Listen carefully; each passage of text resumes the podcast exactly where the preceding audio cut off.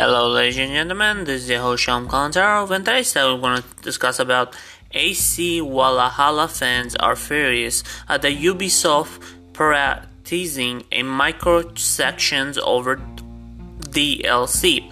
Assassin's Creed Valhalla fans are expressing their frustration how Ubisoft has prioritized the microtransactions over the post-launch DLC and updates.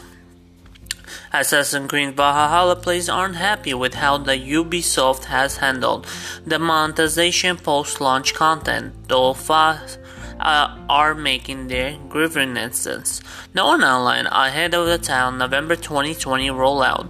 Ubisoft unveiled the roadmap replete the paid content plans. Compared to AC Odyssey, said plans didn't include many free DLC detail.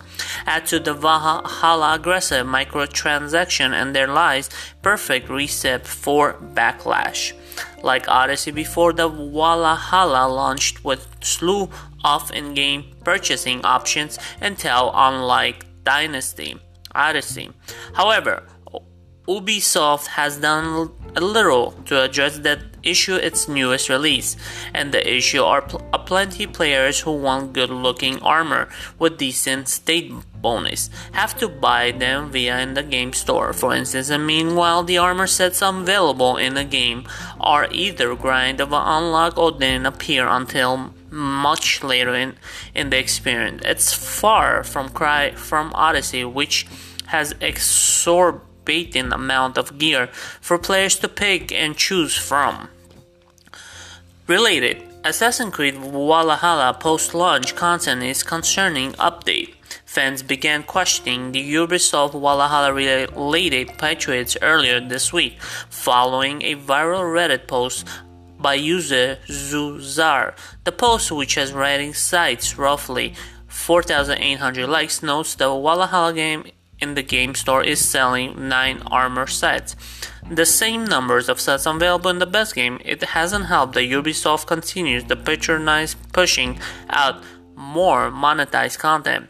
As the app upside launching additional update to improve the game, Zuzar's additional identified monetized co- cosmetics as concerns since they affect gameplay and are often overpriced.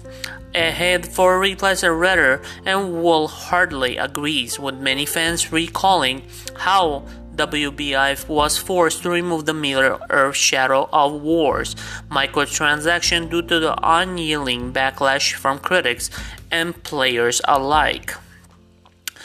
It is indeed concerning that much of Ubisoft focus seems to concern the microtransaction that has publisher is just now coming under the fire for such a practice warrants attention.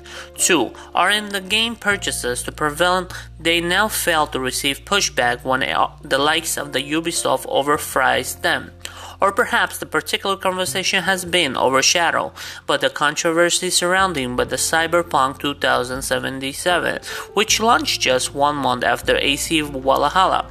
Whatever the case is, Ubisoft just respond to the hot water is now found itself submerged, and now how publish will address the matter should be chose to do so permanently remains mystery, but this hoping fans have concern addresses before the AC Valhalla first bunch to pay DLC deployed this spring.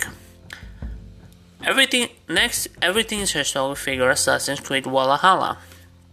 Uh, Assassin's Creed Valhalla is now the, for PC, PS4, PS5, Xbox One, and Xbox Series XS.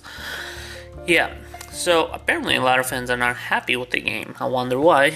I mean, I played Assassin's Creed a long time ago. I mean, I'm I'm mostly like fighting games, like um, you know wrestling, uh, Mortal Kombat, MMA, you know stuff like that mostly. I mean, I try to play like shooting games, but I get bored out of it fast. But hey, everyone likes different things, right? Anyways, guys, I hope you enjoyed this topic. Don't forget to check out my website, shalomtopics.com. Don't forget to subscribe my YouTube channel, Shalom Kolantar. And don't forget to listen to all my songs all over the platform and follow my Instagram page. Thank you for listening. Bye.